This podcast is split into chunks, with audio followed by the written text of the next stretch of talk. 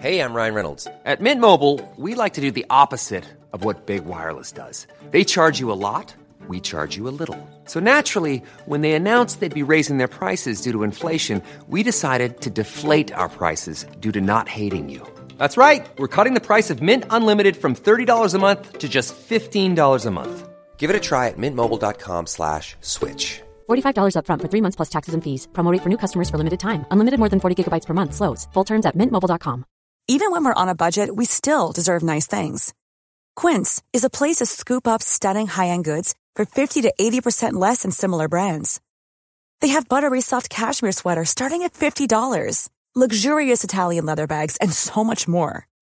Plus, Quince only works with factories that use safe, ethical, and responsible manufacturing.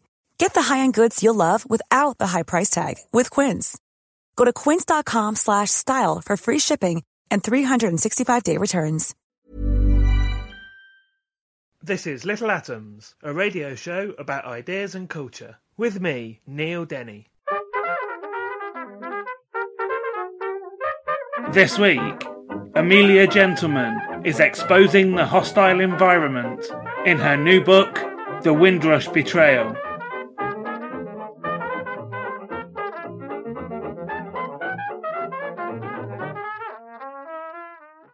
Amelia Gentleman is a reporter for The Guardian. She was named Journalist of the Year at the 2019 British Journalism Awards and won the 2018 Paul Foot Journalism Award for her reportage on the Windrush scandal. She has also won the Orwell Prize and Feature Writer of the Year at the British Press Awards.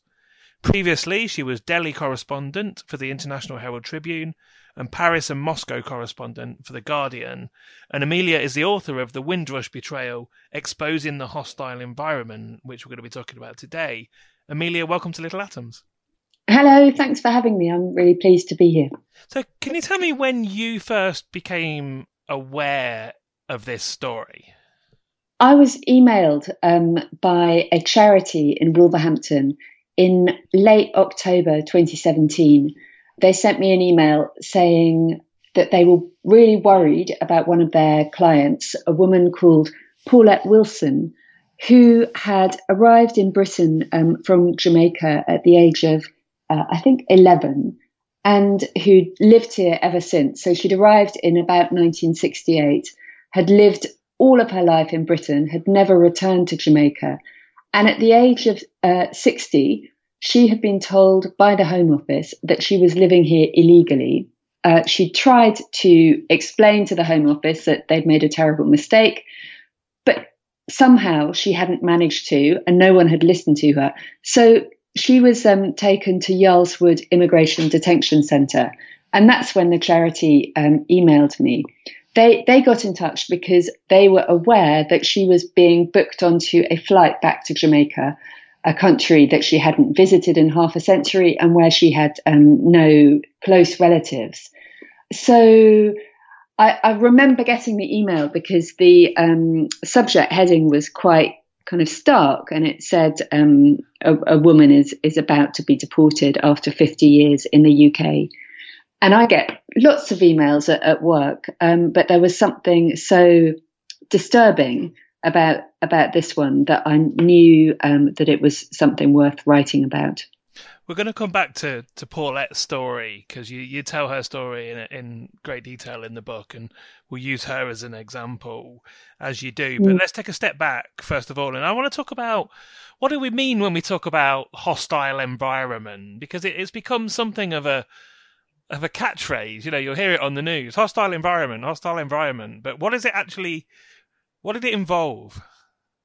Well, I'm really glad that it's become a catchphrase, because when I began to look at this in 2017, it wasn't something that most people were able to understand or knew a lot about, unless you were an immigration solicitor or you worked in this sector, or unless you've been caught up in it, you were quite likely not really to know what it meant. So there's been a bit of kind of to and fro between the Conservative Party and the Labour Party about who actually coined the phrase. When Theresa May and Amber Rudd were in the heat of the storm over this issue, they tried to point out that actually Labour had created or had been the first political party to come up with this phrase. But that aside, it really became a concerted policy in about 2012 when Theresa May was Home Secretary.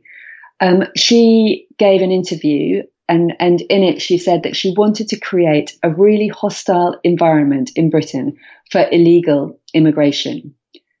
And just to remind you of the context, that was 2 years after David Cameron had come to power in the coalition, and one of David Cameron's commitments was to get net migration down to the tens of thousands. It was a very difficult to achieve commitment, and it was by 2012, it was becoming quite embarrassing because every quarter the migration statistics are released, and newspapers or media outlets were constantly reminding the government that they were nowhere near to meeting this very unattainable, it seemed, target. So in 2012, Theresa May and David Cameron and a number of ministerial colleagues put their heads together to try and work out what strategies they could introduce to begin to tackle this issue. And one of the things that they came up with was the idea of the hostile environment. The kind of motivation for this was twofold. It was partly, I suppose, to counter for the fact that the Home Office was beginning to see the effects of austerity, of cuts to the headcount. And there was this understanding that it was very hard to kind of enforce migration checks at a time when you were cutting back on your employees. So the kind of the ingenious solution was to outsource the functions of the Home Office to non-Home Office officials and also to members of the public. So the hostile environment really introduced a requirement that people would be asked for documentary proof that they were living in the UK legally at many, many more everyday junctures. So not just at the border, not just at the airports or at the ports, but when somebody wants to rent a house, the landlord has to check whether they're living in the UK legally and faces a much stiffer fine as a result of this legislation. When someone wants a new job, the employer has to check. And again, the fines were radically increased under this legislation to £20,000 to the employer if they hired someone illegally. But not just those, also accessing medical care with the NHS, trying to open a bank account, trying to get a driving licence, trying to get a mobile phone contract.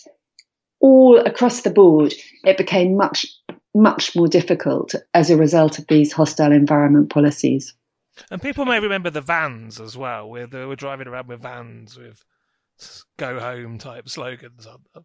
Yeah, I think that was in 2013, again, under Theresa May's Home Office. There was this new desire to make people feel very uncomfortable if they were uncertain about their immigration status.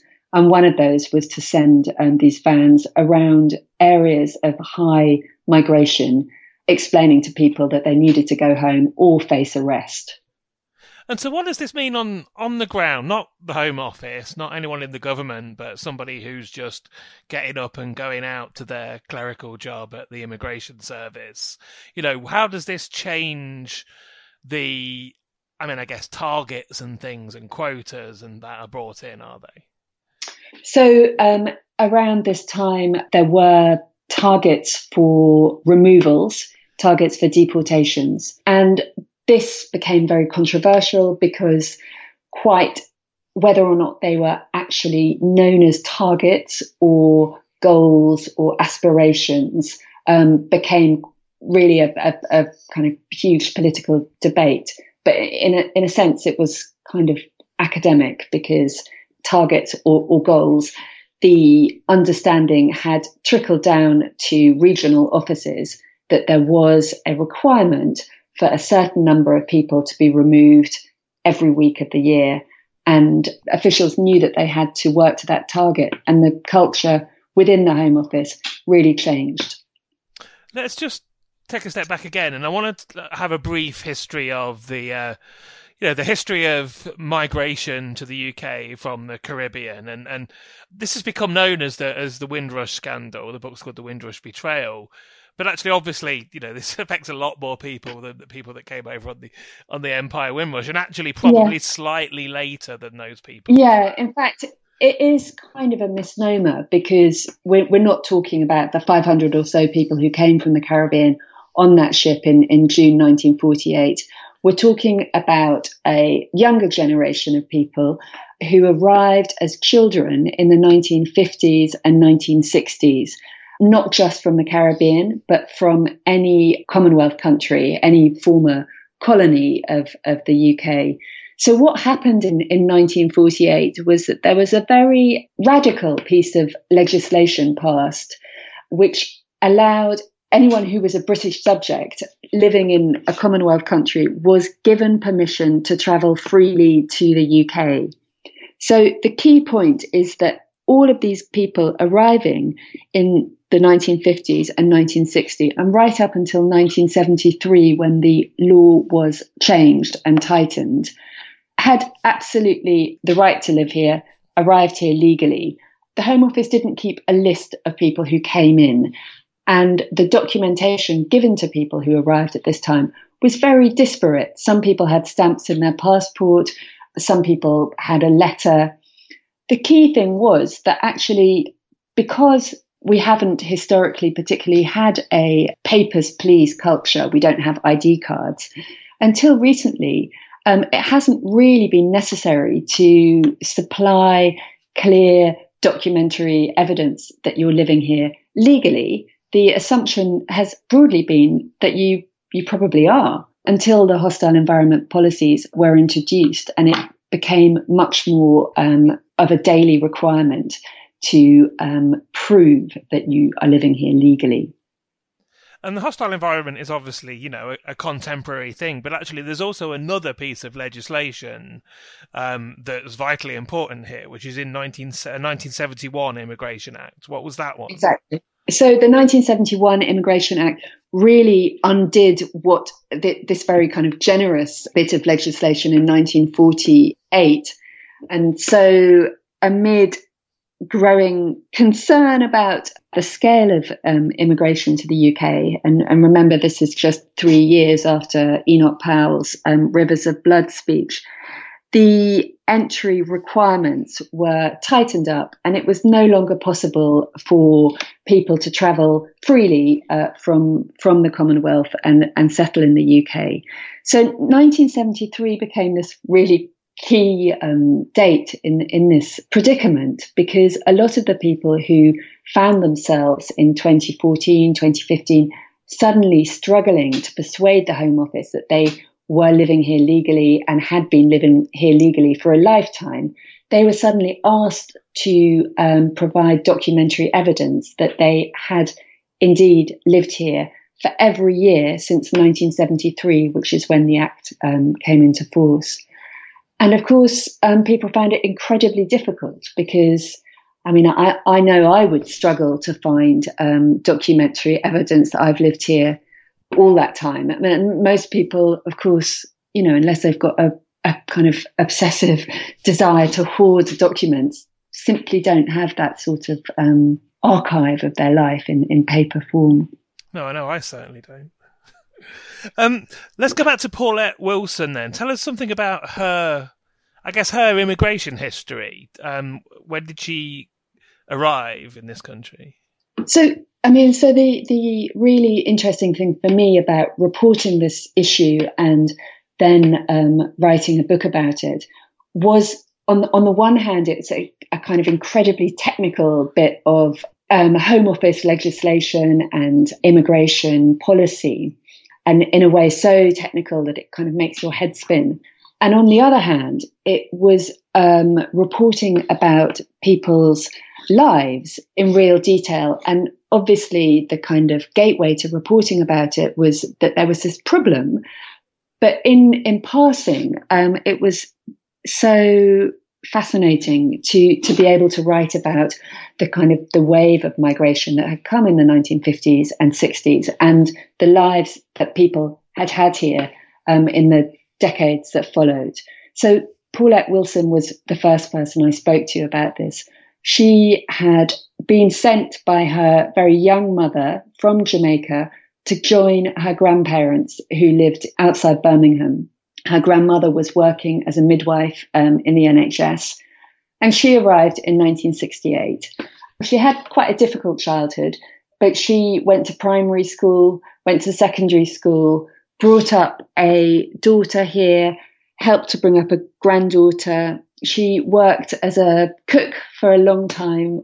She worked for some time in the House of Commons, serving the MPs who were simultaneously devising this legislation. And by the time I met her, she wasn't working, partly because of the difficulties she was having proving she was here legally. And she also was having difficulty with her housing. Her daughter had had to find her somewhere to live. But she was still, you know, getting on with life. She volunteered at a local food bank. So she was kind of somebody who was both under this enormous threat from the Home Office.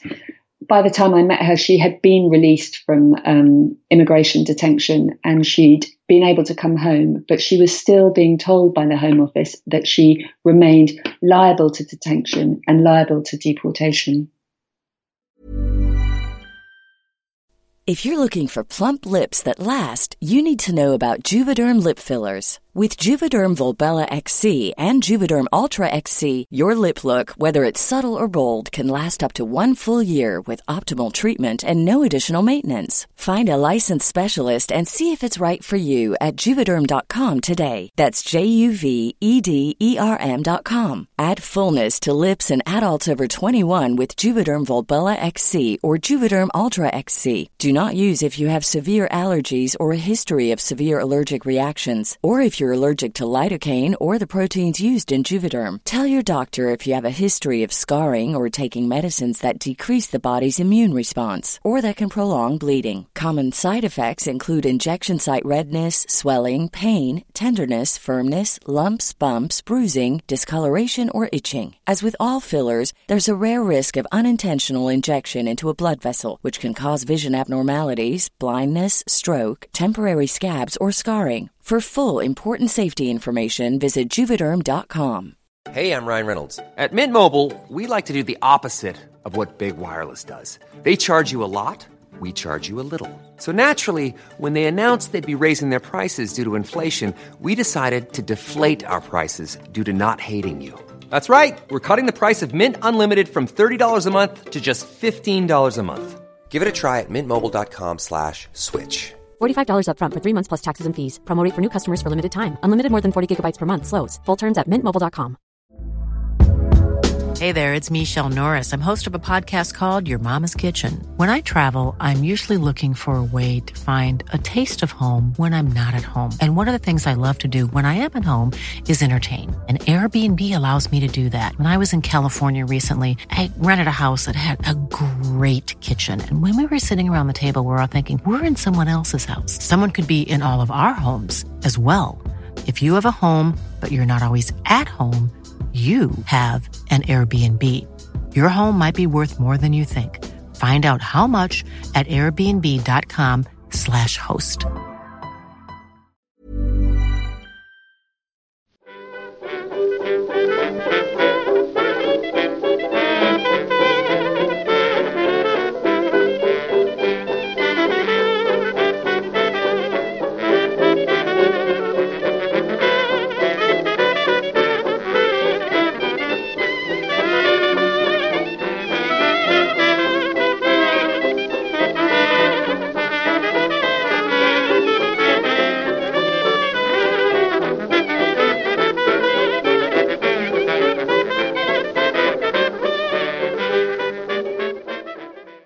To Little Atoms. I'm Neil Denny. Today I'm talking to Amelia Gentleman, and we're talking about her book The Windrush Betrayal, Exposing the Hostile Environment. And Amelia, I guess I want to talk in some detail. Could you tell us about how you went about investigating this whole story once you got into it, once you had heard the story of Paulette, how you went about investigating the story that ended up in this book?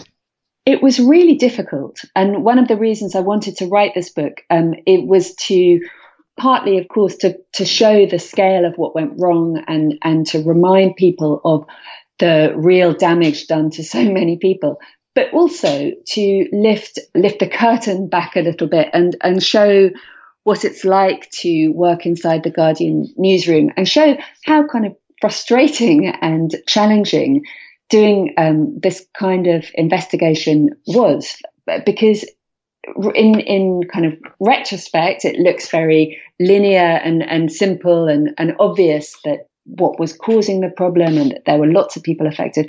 But actually, it wasn't at all clear. When we published the article about the difficulties Paulette Wilson was having, I began to get contacts from other people, from lawyers, from other people who knew friends and family members who were similarly affected.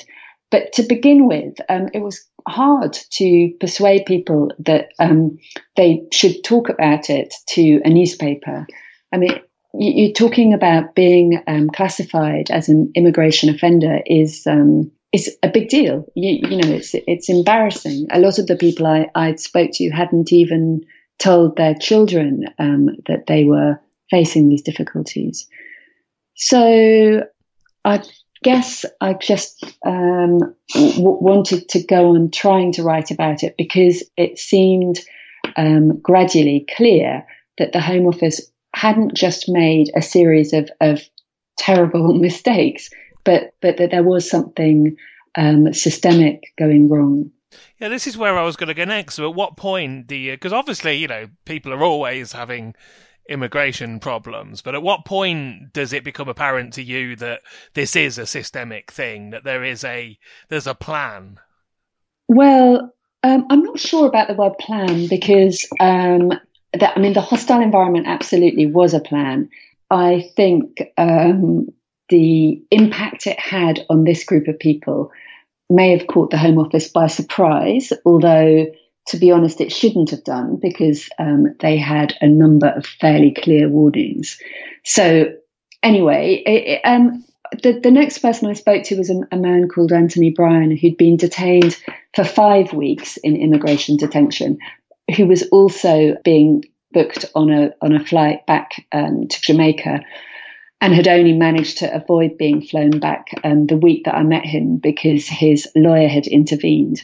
And again, he'd been here for 50 years, hadn't travelled back to Jamaica, hadn't committed any offence. So it seemed crazy that the Home Office was paying for him to be in detention for 5 weeks. It just felt like such a kind of disproportionate response to this entirely law-abiding painter-decorator from London.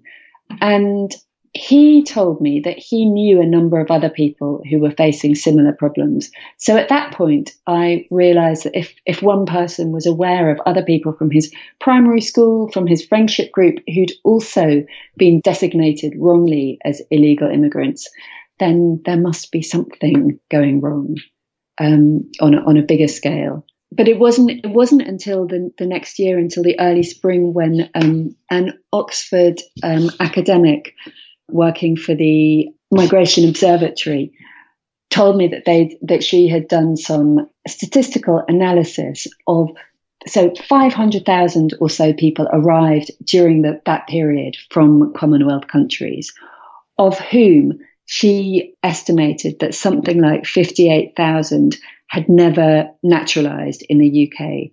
So that became the kind of upper limit of possible people who could be affected. I think we know now that it's in the thousands, but the full scale of the number of people affected still remains a bit of a mystery. You tell many stories of people affected in the book, people who are denied life-saving national health treatment, for instance, and, you know, various stories of, you know, people being, you know, finding themselves stuck in countries that they've never spent any significant time in, and indeed people died before they could see any kind of justice. The stories are really, really disturbing. So some people were made homeless. Some people lost their jobs. I spoke to an London ambulance driver who got the sack, a special needs teacher who got the sack. Then other people, as you say, didn't get cancer treatment. And one woman, I think perhaps the most upsetting story I came across was a woman who'd arrived in Britain at the age of 4, who was over 55 years later so alarmed by the barrage of communications that she was getting from the Home Office telling her that she was here illegally, that she eventually agreed to something that's called a voluntary return, although it wasn't really that voluntary. And she went back to Grenada, a country that she hadn't lived in since she was 4, and she was stuck there for 18 months until this whole issue broke became a kind of political issue here in Britain. Now, we know what some of the fallout of this was. Amber Rudd, for one, lost her job. Mm. But what significantly changed? You know, we're about to embark on a period of time where, you know, thousands and thousands of EU citizens are going to have to go through this process. 3.4 million. Yeah. Are we in any way, shape or form ready for that? Well, I mean, I'm torn because I really want this whole issue to have a kind of happy ending. And in some ways it does. And in some ways I really hope that I've written a book that is kind of upbeat and positive, because I feel, you know, as a journalist, the industry has had a lot of bad press over recent years. You know, we're very much sensitive to accusations of fake news, and also we're kind of in a, particularly as print journalists, in an industry that's very facing very uncertain times. So I suppose I look at this and feel very optimistic about the power of journalism to bring about constructive change, and the change that we saw that has been positive as a result of finally all of the articles in The Guardian forcing the government to pay belatedly attention.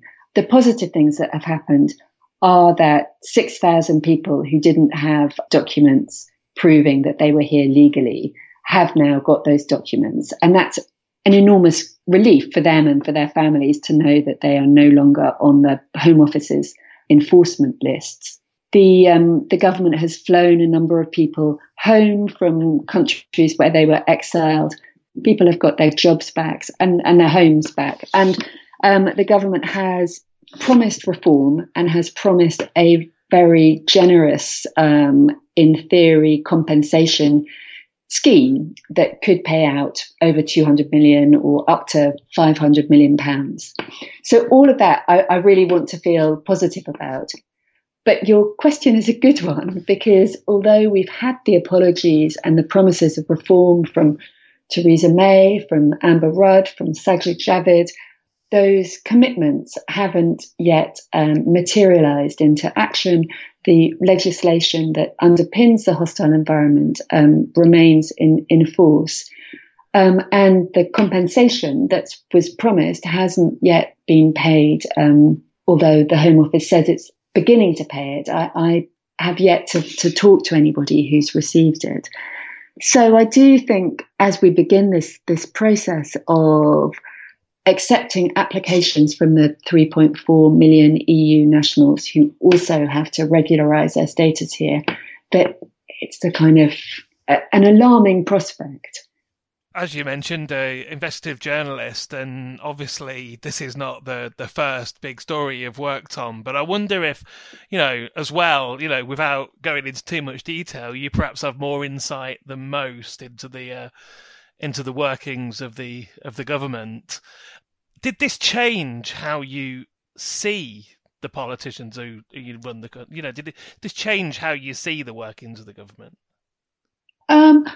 I think that I felt really enraged by what was happening to the people affected.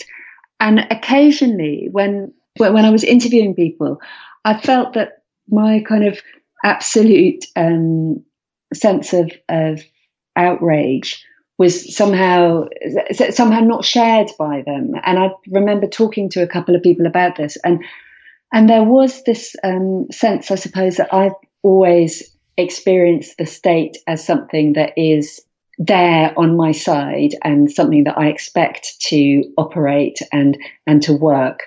And a lot of the people who were affected by this scandal were people who'd arrived in Britain in the 1950s and 60s, received a very unwelcome greeting, lived through an era of real intense racism, have faced institutionalized racism kind of throughout their lives, and perhaps expected a little bit less of the state. So were, I suppose, less surprised by what had happened to them. And that was a real sobering learning experience, I suppose, for me to see that, to see my expectations were not shared by everyone. So I've been talking to Amelia Gentleman about her book, The Windrush Betrayal, Exposing the Hostile Environment, which is out now in the UK from Faber and has just recently been longlisted for the Bailey Gifford Prize.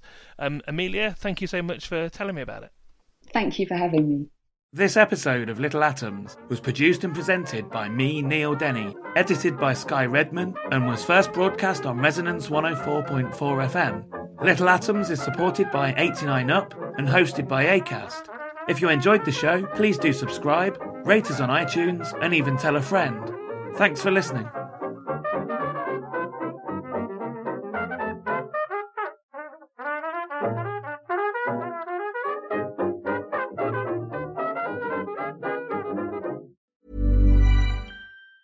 Hi, I'm Daniel, founder of Pretty Litter. Did you know cats tend to hide symptoms of sickness and pain? I learned this the hard way after losing my cat, Gingy. So I created Pretty Litter, a health monitoring litter that helps detect early signs of illness by changing colors, saving you money and potentially your cat's life. Pretty Litter is veterinarian developed, and it's the easiest way to keep tabs on your fur baby's health right at home. Go to prettylitter.com and use code ACAST for 20% off your first order and a free cat toy. Terms and conditions apply. See site for details. Even when we're on a budget, we still deserve nice things.